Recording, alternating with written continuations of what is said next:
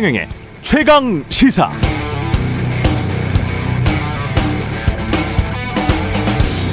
네, 이명박 정부 시절 경찰이 KBS에 난입했죠. 당시 방통위는 KBS 이사를 부당 해임했고 대통령은 KBS 사장을 위법 부당하게 해임했습니다.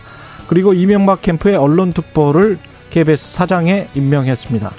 박근혜 정부 때는 공안검사 출신을 MBC 박문진 이사장으로 선출했고 세월호 참사 보도에 개입하기 위해서 청와대 수석이 KBS 보도국장에 전화를 걸어 방송에 의도가 있어 보인다. 중요할 땐 극적으로 도와달라고 했다가 지난해 대법원에서 최종 유죄 선고됐었습니다. 방송법 제정 30년 만에 방송법을 어겨서 처벌된 최초의 사례였습니다. 이 기간 언론 감시단체 국경 없는 기자회가 해마다 발표하는 언론 자유지수 순위에서 한국은 2006년 전 세계 31위 아직까지 최고의 수치입니다. 2016년 70위까지 추락했습니다. 제가 과거 일을 이렇게 길게 말씀드리는 이유는 어제 국민의힘 대선 후보인 홍준표 의원의 페이스북 이 구절 때문입니다. 소위 정권 보위 방송은 더 이상 존재해서는 안 됩니다. 정권만 바뀌면 방송 장악부터 하는 구시대 악습은 이제 폐지되어야 할 때입니다. 동의합니다. 제발 그렇게 해주시기 바랍니다. 다만 국민의힘의 과거를 꼭 기억해 주시기 바랍니다. 스스로 돌이켜보고 앞으로 나아가기를 기원합니다. 과거를 기억하지 못하는 자들은 과거의 일을 반복하고야 만다. 미국의 철학자 조지 산타야나의 말입니다.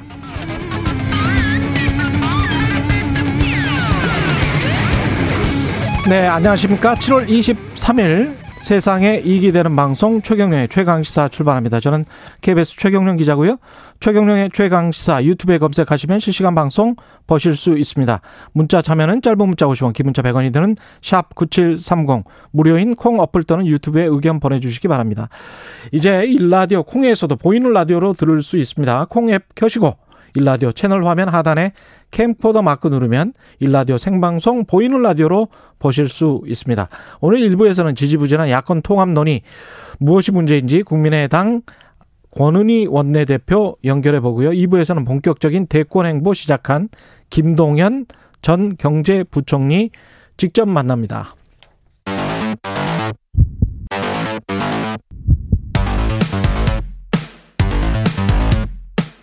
오늘 아침 가장 뜨거운 뉴스 뉴스 unboxing 네 뉴스 unboxing 시작하겠습니다. 민동기 기자 김민아 평론가 나와 있습니다. 안녕하십니까? 안녕하십니까? 수도권 거리두기 4단계 역시 연장될 것 같군요.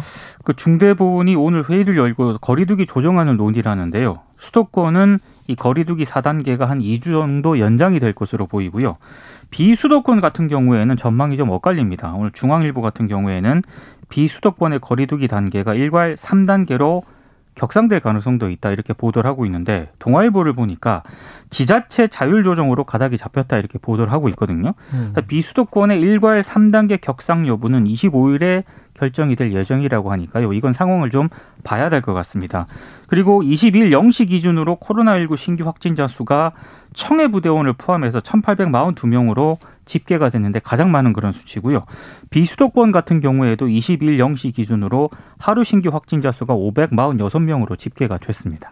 그러니까 좀 전문가들은 좀 이제 방역에 관한 이제 전문가들은 지금 수준보다 더 강화된 뭔가 거리두기가 적용돼야 된다라고 지금 주장을 하고 있는 그런 상황으로 보여집니다. 그래서 네. 어, 지금 말씀하신 이제 비수도권도 일괄적으로 이제 3단계로 해야 된다 이런 주장도 하고 음. 그다음에 지금 이제 카페나 식당 이런 이제 업소들의 경우에는 10시까지 영업을 할 수 있는데 이것도 9시로 땡기자 뭐 이런 주장도 하고 이런 얘기가 나오는데 아무래도 이제 자영업자들의 고통이 너무 크고 그렇게 할 경우에는 그리고 이 비수도권의 경우에도 지금 몰리고 있는 이제 지역이 사실은 어 도시화돼 있는 곳하고 그 이제 이 같은 시도 같은 광역 자치단체 내에도 도시화돼 있는 도시이거나 또는 관광지이거나 둘 중에 하나거든요. 근데 예를 들면 여기를 제외하고 굉장히 한적한 어떤 시골이라든지 이런 곳까지 다 일괄적으로 적용하는 것은 무리다. 이런 얘기를 어, 좀 중대본 내에서는 같이 이제 논쟁을 하고 있는 것 같아서 결론적으로는 아무래도 비수도권 거리두기를 일괄적으로 적용한다든지 음. 또 자영업자들의 이제 영업 시간을 더 이제 좀 제한 시간을 당긴다든지 하는 것들은 의견은 나오지만 예. 결정하기가 어렵지 않을까 이렇게 생각이 됩니다. 뭐 뭔가를 그리고 우리나라 국토가 생각보다 또 넓고 네. 지자체의 자율권이라는 것도 있기 때문에 좀 지자체에서 알아서 결정해도 될 것 같아요. 강릉 같은 경우는 예. 지금 4단계입니다. 예. 음, 그러니까요. 그러니까 강원도에서도 강릉은 4단계지만 다른 곳은 그렇죠. 2단계고 뭐 네. 이런 상황이잖아요. 그 그러니까 방역 전문가들이 이제 우려가 이제 큰 음. 것은 여러 가지 지표들이 지표들이 이제 확산세가 잡히지 그렇죠. 않고 있으니까 지금의 예. 거리두기 단계로는 그래서 이제 우려가 나오는 건데 예. 이걸 어쨌든 합리적으로 결정하는 음. 과정이 이제 있겠죠. 네. 방역 그 계속 이야기하지만 방역과 경제 사이에서 정말 어떤 균형점을 찾아야 될지는 모르겠습니다. 그런데. 지금 당장은 방역을 해서 그 피크점 지금 뭐 거의 2천 명까지 올라가고 있는데 그 피크점이 낮춰져야 그렇죠. 몇백 명 수준으로라도 내려가야 그래야 그리고 이제 우리가 누차 이야기하지만 접종률이 뭐 60%라도 돼야 그 다음 단계를 논의할 수 있기 때문에 접종을 빨리 하는 수밖에 없습니다. 그 전문가들 그 얘기 하는 거예요. 지금까지 이제 방역 당국이 예측한 모델도 음. 사실 여러 가지 비관적인 수치를 넣어서 이제 예측을 했더라도 8월 초에나 사실은 거의 이제 뭐 1,800명을 넘을 것이다라고 예측을 했는데 예. 그것보다 이제 확산세가 빠르다라고 지금 그렇지. 얘기를 하고 있는 거죠. 그래서 예. 이제 좀 조치가 필요하다라고 얘기를 하고 있는 건데 말씀하신 대로 이 균형을 잡는다는 게 상당히 지금 상황에서 어렵습니다. 예. 국방부가 청해부대 감사를 착수를 했는데 이게 진짜 기사를 보니까 엉망진창이었더만요. 네. 예. 다음 달 6일까지 감사에 착수할 예정인데요. 예. 상황에 따라서 기간은 연장이 될 수도 있습니다. 감사 대상은 합참, 해군 작전사령부, 해군본부, 국방부 관련 부서 등인데 음. 이 청해부대 장병들에 대해서는 비대면 서면 조사라든가 코로나19 치료 후에 조사를 할 예정입니다. 아, 감사는요, 주로 이제 문무대항함에 어떻게 코로나 바이러스가 유입이 됐는가, 유입 경로부터 조사를 할 것으로 보이고요. 그리고 최초 감기 환자에게 격리 조치 없이 감기약만 처방을 했는데 음. 이것도 이제 감사 대상입니다. 그리고 지휘 명령과 주의 보고 체계가 제대로 가동이 됐는지도 이제 감사에 예, 돌입을 할 것으로 보이는데 근데 이게 국방부 자체 감사거든요. 예. 그래서 이게 또- 과연 예. 이게 제대로 된 감사를 내놓을 수 있을 것인가 이런 비판이 나오고 있고요. 그래서 뭐 외부 기관이라든가 음. 외부 위원이 참여해야 되는 것 아니냐 이런 좀 문제 제기부터 아예 감사원에 감사 맡겨야 된다 이런 주장까지 나오고 있습니다. 그런 것도 방법일 것 같네요. 감사원에 감사를 맡기는 것도. 예. 그렇죠. 지금까지 사실 군이 자체 조사했다라든지 음. 국방부가 자체적으로 뭘 했다고 할 때 그게 뭐 어떤 내부의 어떤 문제를 다 낱낱이 밝히고 그걸 바로잡는 그런 결과를 결과를 낸 게 몇 개나 있는가 과연 사실 저는 기억나는 게 하나도 없거든요. 음, 늘 그렇죠. 논란을 남기고 뭐 셀프 조사를 해서 덮어줬다 뭐 이런 얘기만 있지. 지금도 청해 부대에 대해서는 뭐 처음에 백신이 접종이 안 된 것까지는 우리가 뭐 그땐 2월 달이었으니까 출항할 때는 그렇다 치더라도 그 이후에 뭐 백신 수송이나 이런 것들을 적극적으로 이제 뭐 고려하지 않은 것도 그렇고 처음에 이제 진단 키트를 잘못 가져간 것도 항원 예. 검사가 아니고 항체 검사를 가져간 이유도 뭐냐 이게 애초에 합참의 어떤 그 방침이나 국방부의 방침이나 그리고 방역 당국에 문의를 한 것도 아닌데 음. 그냥 자체적으로 그냥 가져갔다는 거거든요 해군이 그건 왜냐 그리고 현자 현지에서 그렇게 이제 감기 감기 증상을 보이는 환자가 늘어날 때 예. 그 100명까지 100명에 이를 때까지 어 합참에 보고를 안 하고 거기서 그냥 뭐 가만히 있었던 이유는 뭐냐 사실 음. 밝혀야 될 게 여러 가지가 있는데 음. 과연 이게 제대로 밝혀지겠는가 이 국방부가 해서 상당한 의문이 제기될 수밖에 없죠. 그러니까 함장은 문책이 두려웠을 것이고 문책이 두려워서 보고를 게을리했을. 것이고 네. 그리고 보고가 나중에 늦게 오니까 이거 뭐 어떻게든 감기 증상이면 그냥 군인들이니까 이겨내고 버텨내면 되는 거 아니겠어라는 헛된 어떤 군인 정신을 가지고 군인들을 보호해야 될 국방부가 군인들을 희생시키려고 한 거 아니에요.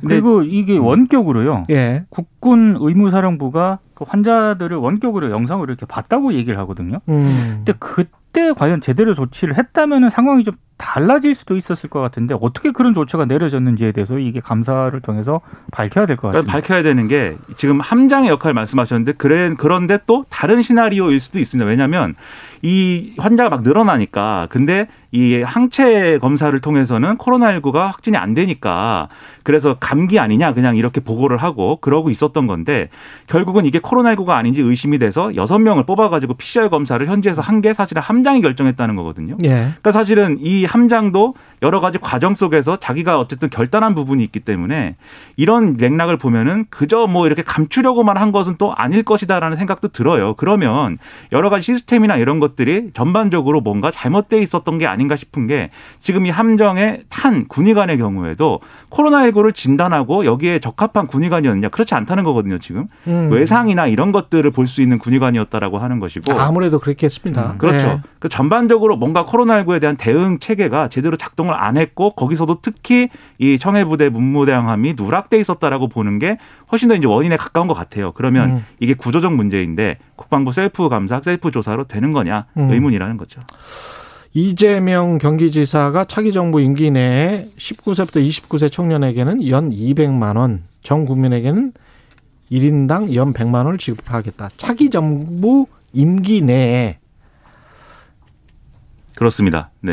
차기 정부 임기 내. 5년 안에 네. 2023년에 필요한 기본소득 재원이 한 20조 원 된다고 일단 상정을 했거든요. 예. 그러니까 이 정도 금액은 증세하지 않고도 확보할 수 있다는 게 이재명 지사의 설명이고요. 20조 원. 네. 이거 그러니까- 두- 이거 다 하려면 그러니까 국가 1년 예산이 한 600조 원 정도 되는데 예. 20조 원은 한 3% 정도잖아요. 음. 그러니까 이 정도는 지출 구조 조정으로 확보할 수 있다. 만약에 이걸 못 한다면 능력이 없는 것이다. 이렇게 강조를 했습니다. 음. 아, 그리고 재원 마련 방안 가운데 기본소득 토지세하고요. 예. 탄소세를 어제 언급을 했는데 이게 이제 부자들에게도 기본소득을 제공하면서 보유세에 대한 부자들의 이 조세 저항을 줄일 수 있다. 동시에 부동산 문제도 잡을 수 있다 이렇게 강조를 했는데 음. 이 기본소득 토지세하고 탄소세와 관련해서는 상당히 앞으로도 뜨거운 논쟁이 좀 이루어질 것 같습니다. 논쟁이 되겠네요. 네. 예. 그렇죠.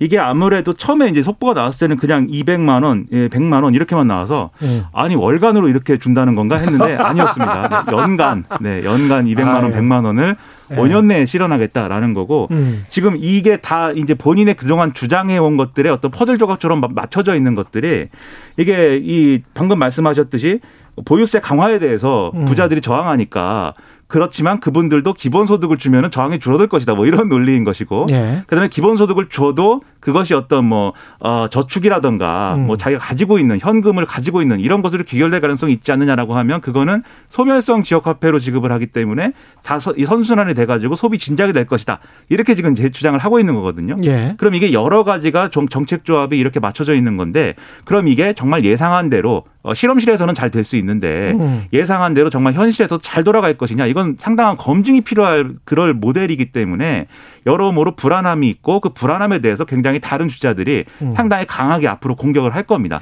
이걸 얼마나 합리적으로 방어해낼 수 있느냐 이게 살아남을 수 있느냐 지켜봐야 되겠죠. 그리고 일부 경제지하고 재계에서는요. 음. 벌써부터 이 종부세, 보유세 이것까지 합쳐서 이거 이중과세다. 아, 그리고 사유재산 침해다. 뭐 이런 또 비판을 어제부터 당장 제기를 하더라고요. 조선을 보는 제목에 이게 지금 발표 내용은 연 200만 원, 연 100만 원 임기 내에 하겠다지만 음. 제목에 이렇게 써 있습니다. 한 달에 8만 몇, 몇천 원이다 이게. 예. 8만 몇천 원을 주기 위해서 몇십 조를 이렇게 동원하는 것이 음. 과연 합리적이냐 이런 음. 비판 사실 뭐 제가 조선일보라고 거론했지만 음. 나올 수 있는 지적이에요 사실 이것도 근데 여기에서 사람들이 언론들이 우리 언론들이 잘 이야기하지 않는 게 있어요, 사실은. 아, 어떤 또 어떤 거냐면 과연 어떤 것일까요? 그 우리나라에서 땅을 가지고 있는 사람들은 땅 부자라고 생각을 하는데 네. 대부분은 법인이에요. 그렇죠. 예. 국세청의 2017년 기준으로 그 경실련이 2019년에 보도자료 낸 거를 보면 2017년 기준으로 제 기억에 상위 50개의 법인이 공시가로 한 540조의 땅을 가지고 있습니다. 근데 제가 취재를 해보면 특히 이제 임야랄지 논이랄지 일부러 이제 나중에 업무용으로 돌리려고 하는 그 땅들 있지 않습니까? 이런 것들은 어디나 마찬가지예요. 그 기업 땅이든 뭐 개인의 땅이든 간에 보통 시세의 20%에서 30%예요. 그러니까 이게 이제 큰 건물을 소유한 땅도 있을 것이고 음. 농촌의 땅도 있을 것인데 540조 정도 2017년 기준입니다. 540조 정도라면 그때도 천조가 훨씬 넘었을 거예요. 지금은 2천조예요. 2천조. 우리나라 토지가 한 8천조 정도 되거든요. 일경 가깝게 됩니다. 네. 8천조 정도 되는데 4분의 1을 50개 법인이 가지고 있는 거예요. 어떻게 해야 될까요? 뺏어야 될까요? 아니죠. 그래서 그 사람들의 이익인 거예요. 음. 그 사람들의 이익이고 그 사람들이 낼 세금입니다. 그 세금을 누가 내는지에 관해서는 정확하게 이야기를 하지 않고 그리고 자꾸 세금을 걷는다라고 공포를 조장하는 거는 이거는 좀 잘못됐다. 그러니까 세금을 내는 주체가 누구고 세금을 얼마나 제대로 내왔는지 정당하게 내왔는지 그리고 그게 합당한 것인지 그리고 그동안에 자산으로 벌어들인 수익은 대체 어느 정도일 것인지 거기에 관한 계산은 전혀 해보지 그래서 않고 제가 좀 전에 말씀드린 예. 것처럼 벌써 이제 이중과세 이런 문제를 제기하는 곳이 음. 일부 경제지하고 재계거든요. 예. 여기 플러스 보수 언론입니다. 그래서 증세론으로 공포를 조장하지 마라 이 말씀을 지금 하신 거죠. 아니 수치를 말씀드리는 겁니다. 수치. 네, 아니 갑자기 수치를 수치를 명확하게 좀 알고 그 배경을 이야기를 하면서 이런 증세 논쟁이나 이런 것들을 같이 해야 되는데 그러고 보니 우리 언론 사주들도 부동산 많이 가지고 있는 걸로 아, 알고 엄청나죠. 있습니다. 네. 옛날에는 다 비현무형 부동산은 팔아라 이렇게 얘기한 분도 있었어요. 네. 청와대 경제수석이. 예. 노무현 탄핵까지 들춰낸 민주당 경선 전입 가경으로 지금 가고 있습니다. 그러니까 이재명 지사가 계속 이 문제를 제기하고 있습니다. 음. 아, 이낙연 후보가 스크럼까지 짜가면서 당시 노무현 대통령 탄핵 표결을 강행하려고 물리적 행동까지 나선 것 같다. 사진에 그렇게 나온다라고 주장을 했고요. 예. 그리고 지금 윤영찬 의원이 이낙연 캠프로 들어가 있거든요. 근데 동아일보 정치부 기자로 있을 때 기사를 하나 썼는데 아, 윤영찬 당시 동아일보 기자의 기사는 이낙연 의원은 탄핵 찬성으로 선회했다. 이렇게 쓴 것까지 언급을 하면서 이낙연 이 전 대표에 대한 공세를 지금 강화하고 있습니다. 그 당시의 상황을 이제 정확하게 좀 얘기를 해드리면 예. 노무현 전 대통령 탄핵 소추안이 이제 의원들 서명을 받아서 제출이 되지 않습니까? 근데 그 당시에 이제 열린우리당이 아니고 민주당에 잔류했던 이제 의원들 중에 탄핵 비서명파들이 있었어요. 그러니까 적극적으로 탄핵 추진을 하기는 좀 뭐하다라고 하는 분들이 있었는데 그 중에 뭐 서른 의원도 있고 이낙연 당시 의원도 있고 했는데 이 탄핵 표결 전날 노무현 전 대통령이 기자회견을 합니다. 그 기자회견을 해서 난 사과할 생각이 없다. 이렇게 얘기를 하면서 이 비서명파들이 여론이 안 좋아지거든요. 그래서 음. 윤영찬 의원 그 상황에 대해서 기사를 쓰면서 탄핵 찬성 쪽으로 돌아섰다. 뭐 이렇게 쓴 건데 그런데 실제로 당시에 표결을 해보니까 탄핵 소추안에 대해서 반대표가 두 표였습니다. 근데 한 표는 당시에 확인이 됐는데 자민련 소속의 당시에 김종호 국회 부의장이다 했는데 다른 한 표는 누군지 확인은 안 됐으나 언론 보도를 통해서는 아마도 이낙연 의원이었을 것이다. 이렇게 당시에 이제 보도가 나왔었거든요. 예. 최근에 이낙연 전 대표가 그래서 KBS 인터뷰 등등에서 음. 21일 인터뷰에서도 그게 나였다라고 얘기를 하고 있기 때문에 반대 표결을 했다라고 지금 얘기를 하고 있습니다. 참 아이러니하네요. 그때는 그 무덤까지 가지고 가겠다. 그렇죠. 말을 못 하겠다. 말을 안 하겠다라고 말을 안 하겠다. 했었죠. 예. 지금은 내가 사실은 반대를 했었다. 그러니까 이게 10, 16년, 17년 전 일인데 예. 국민들은 과연 이걸 가지고 싸우는 여당의 대선 후보 경선이라는 걸 어떻게 볼까요? 그것도 한번 생각을 해볼 필요가 있겠습니다. 저는 저게 가장 적확한 지점인 것 같아요. 그러니까 네거티브 예. 전이 장기적으로 봤을 때 해가 된다는 지적이 나오고 있고요. 음. 사실 중도층은 이렇게 그렇게 관심이 없다는 그런 지적도 있고 음. 어제 박용진 의원이 그래서 도대체 이 문제가 먹고 사는 문제와 무슨 상관이 있냐 좀 자중을 하라 이렇게 또 얘기를 하기도 했습니다. 예. 뉴스 unboxing 민동기 기자 김민아 평론가였습니다. 고맙습니다. 고맙습니다. KBS 일라디오 최경영의 최강시사 듣고 계신 지금 시각 7시 38분입니다.